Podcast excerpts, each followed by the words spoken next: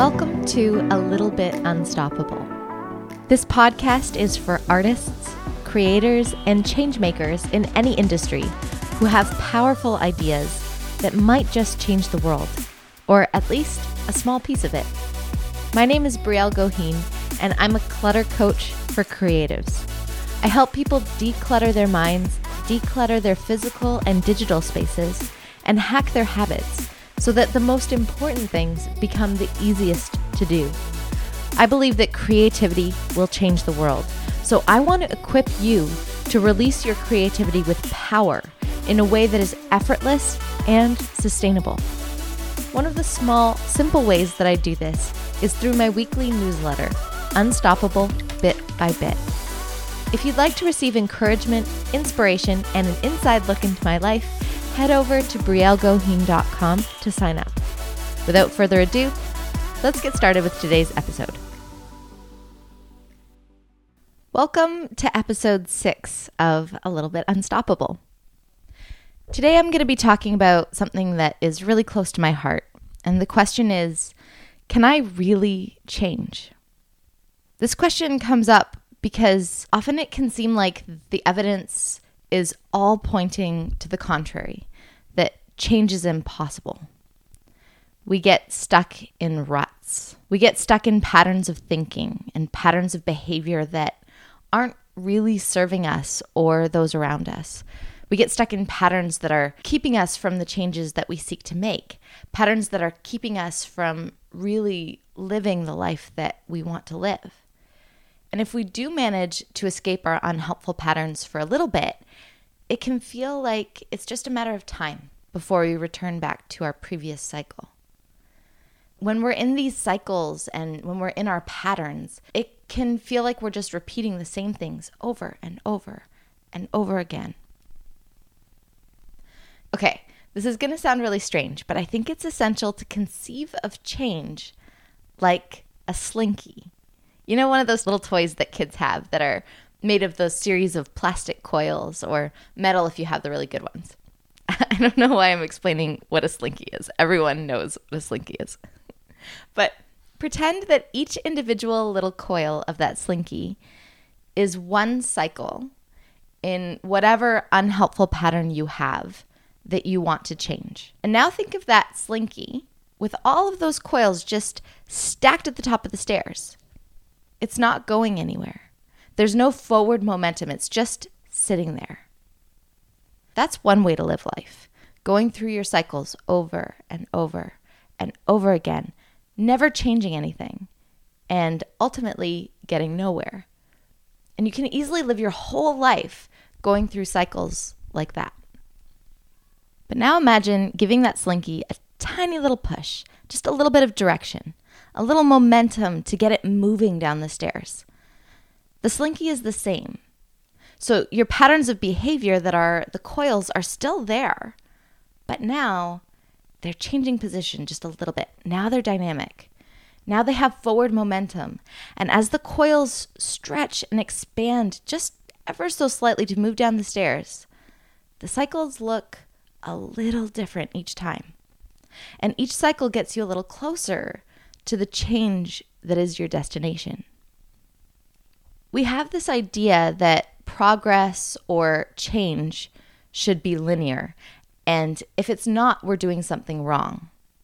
But that's just not how things work. Change is cyclical. But oddly, so is staying stagnant. That's also cyclical. And that's what makes change such emotionally difficult work.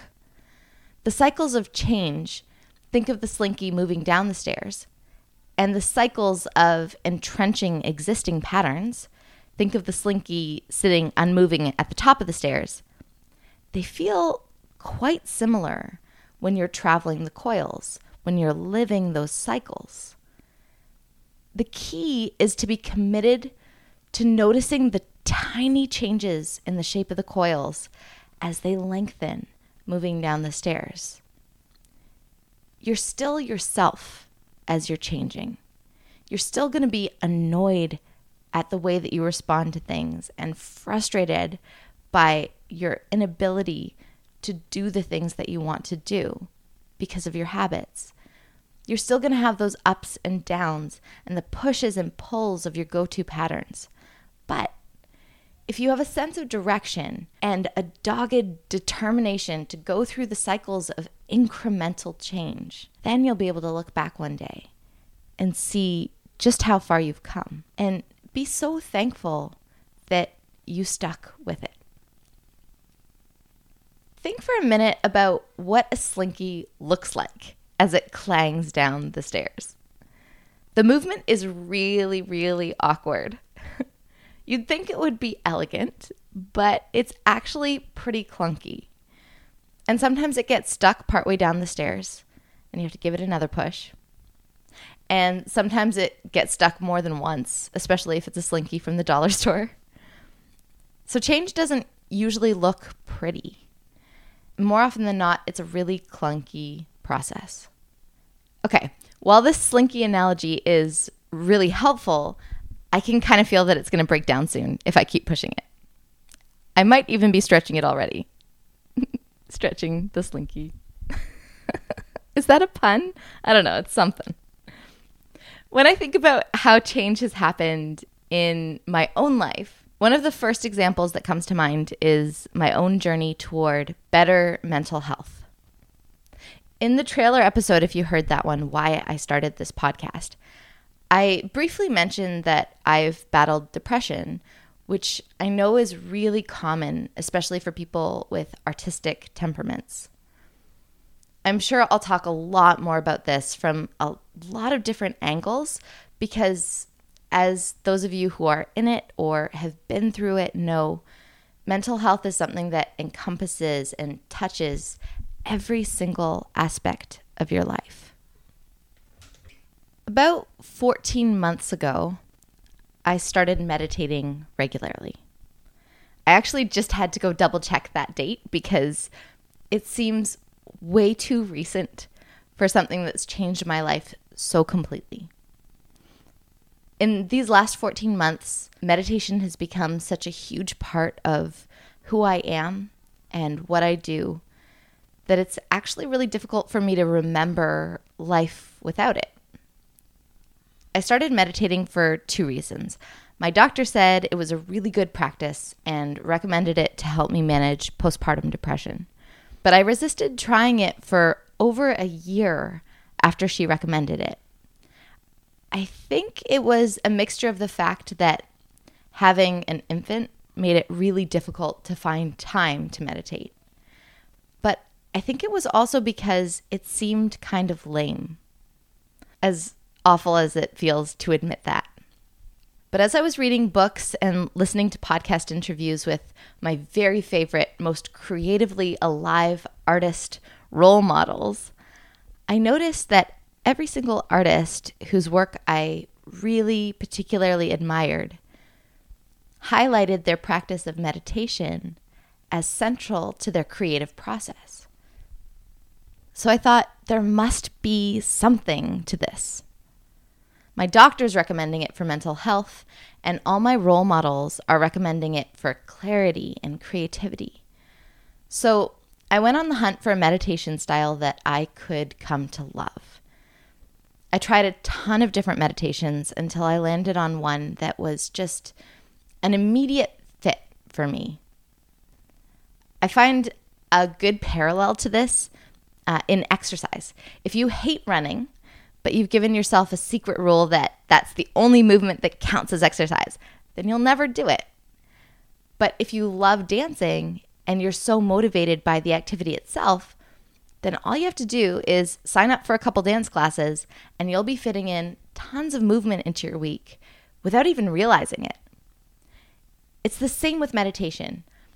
I firmly believe that there's a fit for everyone. You just have to try enough different types to know what you love and what you don't love. Stick with the process until you find the one that's magic for you. Imagine that you're Harry Potter trying out a ton of different wands before finding your ideal, special phoenix feather core wand that just works effortlessly. All nerdiness aside, I found a guided meditation that I could literally feel working in my brain. It was the right fit for me.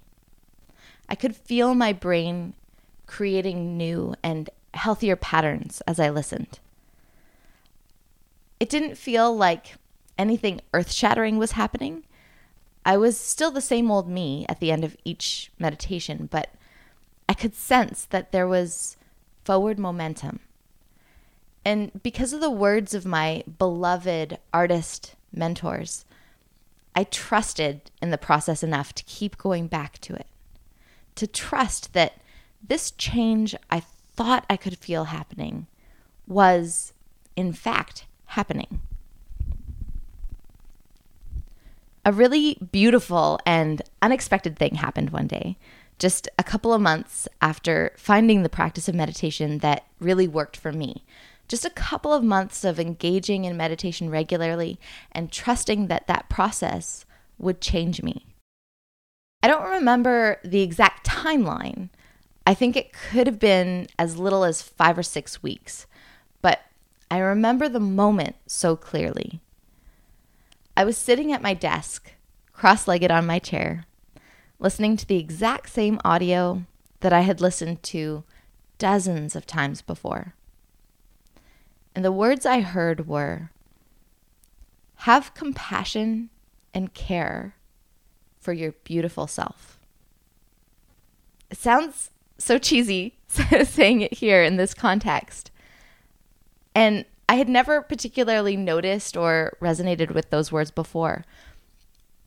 But suddenly, in that moment, this floodgate of tears just opened up, and I realized that I actually, for the first time in my life, felt that compassion for my own self, the way that I would have compassion for a dear friend who was struggling. And I was caring for myself by taking the time to be quiet with myself and just listen the same way that I would go out with a dear friend for coffee and just listen to what was on their mind. And I finally really saw beauty particularly in that part of me that was dedicated to the process of healing. And this self loathing that had been just part of the fabric of who I was, so part of me that I almost didn't remember that it was there part of the time. It was this cloud that kept me feeling safe almost, all alone in the dark. This self loathing was just gone. And suddenly I was a friend to myself. And without that false feeling of safety from the dark cloud keeping my light dim, I felt just a bit more courageous. And for me, that courage looks a lot like being a little more disagreeable now than I used to be in some ways.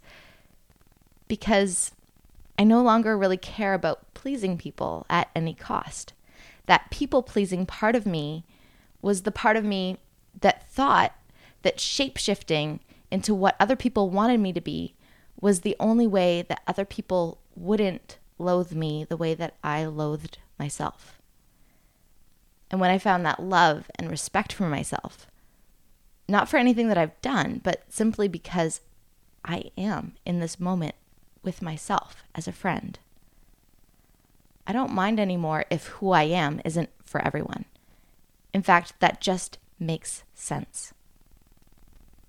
I had no idea that this kind of change, this level of transformation, was even possible.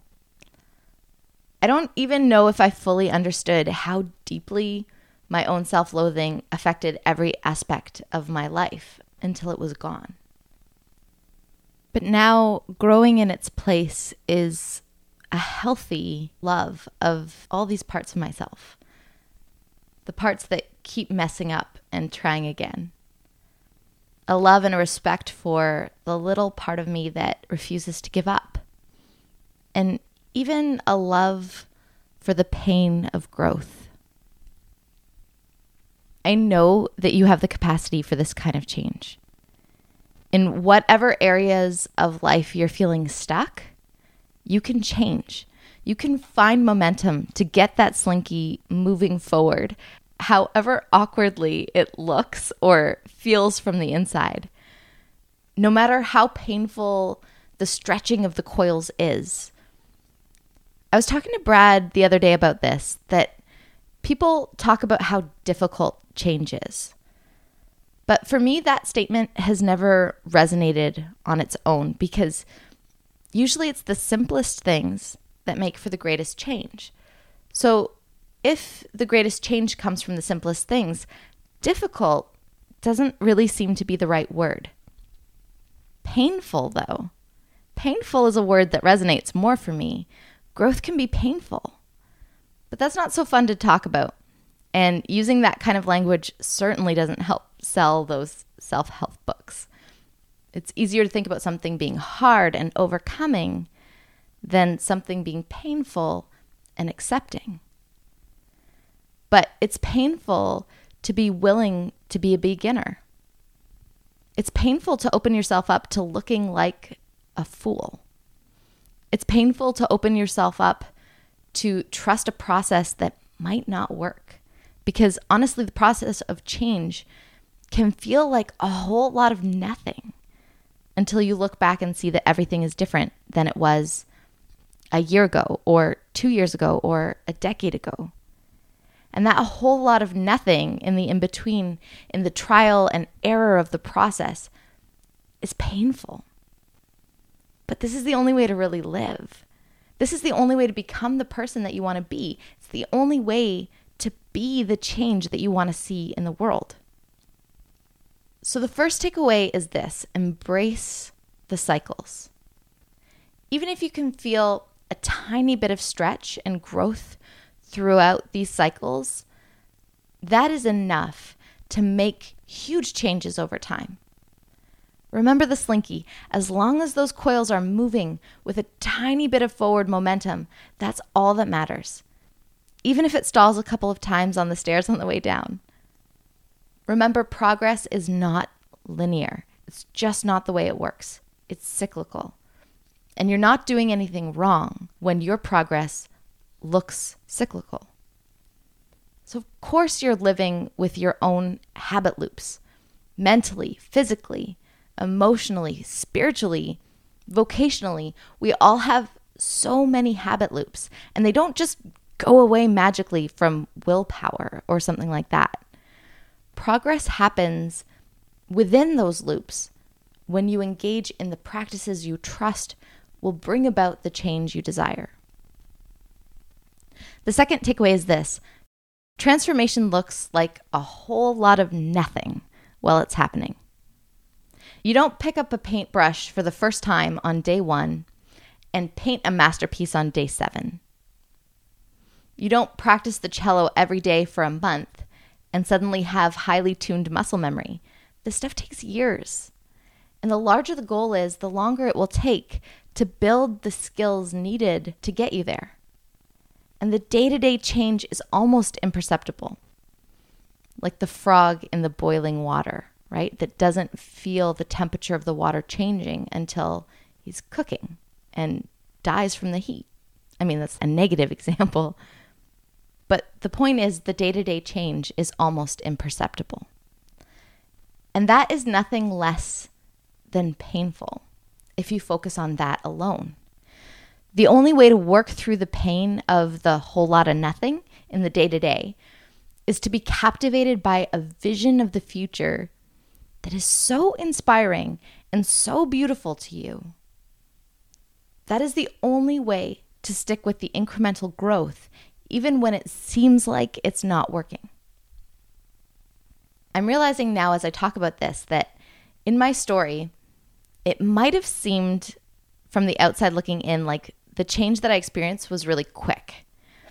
And in some ways it was, and in some ways it wasn't the story as I framed it here today was, you know, a couple months long. I started meditating and, you know, a couple months later had this experience. But that wasn't the beginning and that wasn't the end of the whole story. There's a whole lot of prequel to that story. Everything that happened to bring me to the place where I was ready to commit to meditation as a path to healing.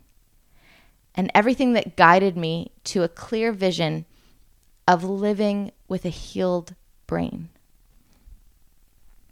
And there's a whole lot of sequel to that story, too, because that healing journey has been wild and wonderful and ongoing and beautiful. But that's a story for another day. so you could say that all it took was just a couple of months of meditation for me to let go of self loathing. or I could tell that same story, but I could begin something that happened when I was 27. Or I could start with something that happened when I was 22 or 18 or 12. It's all part of the same story. So, to return to the original question, can I really change? Yes. Change is possible. It's possible for me, and I know that it's possible for you. But you need to get clear on what the change is that you seek to make and cultivate a vision that is captivating to you. Imagination is not extra, it comes first. Only then will you be able to commit to the tiny, boring, unsexy daily actions that compound over time to see that vision become your lived reality. I want to help you with this. I'm going to be hosting two free workshops in about two weeks' time and I would just love to see you there. On June 13, I'll be leading a workshop on setting goals that stick. If you join me for the goal setting workshop that I led back in December, this is the perfect time to check in again, to evaluate what's working and what needs to be adjusted so that you keep on going toward the goals that you set out for yourself six months ago this kind of evaluation and adjusting is part of the process of becoming a little bit unstoppable. And if this is your first time, the workshop is just jam packed with valuable, actionable content on goal setting, setting the right goals, setting smarter goals, and hacking your habits so that you actually do the things that it takes to get you there. I want you to stop making and abandoning the same goals over and over again, but instead, make a better goal and stick with it this time. Then on June 15, just two days later, I'll be leading a workshop on decluttering your purpose. This dovetails beautifully with the goal setting workshop because having a well defined vision that captivates your imagination is a huge part of setting goals that you're actually motivated to stick with. So, I wanted to lead a full workshop on that to do a deep dive on that particular piece of the puzzle. So head over to briellegoheen.com slash workshop and register to save your spot for these workshops. And if you're feeling stuck right now, if you resonate with that question, can I really change? And if you're feeling like you're seeing just a whole lot of evidence to the contrary, and you're feeling like that slinky at the top of the stairs that's just not moving, I want you to do two things. First, head to briellegoheen.com slash get unstuck to receive my free video training and PDF guide with a hundred ways to get unstuck. Don't just leave it at that, though. The second thing that I want you to do is actually try some of these strategies out. They really work. So, whenever you're in need of a boost, have some fun trying out the strategies that seem most interesting to you. I want to see everybody living from this place of forward momentum, working toward the change that they seek to make in the world. I don't want to see anybody stuck. All right, that's all for today. Thank you so much for listening, and I can't wait to see what you guys do as you cultivate this life where you're no longer finding yourself stuck at every turn, but instead you're experiencing these cycles of incremental progress. It takes bravery and it takes courage to walk the artistic path. And we need to support and encourage each other as much as possible. If you found this episode helpful, consider sharing it with a friend or leaving a review in your favorite podcast listening app. And don't forget to subscribe if you haven't already, so that you'll be notified each time a new episode is up. Remember, the worlds we imagine are the worlds we build. So, ambitious creators, imagine something beautiful and take the next step, no matter how small, toward building it.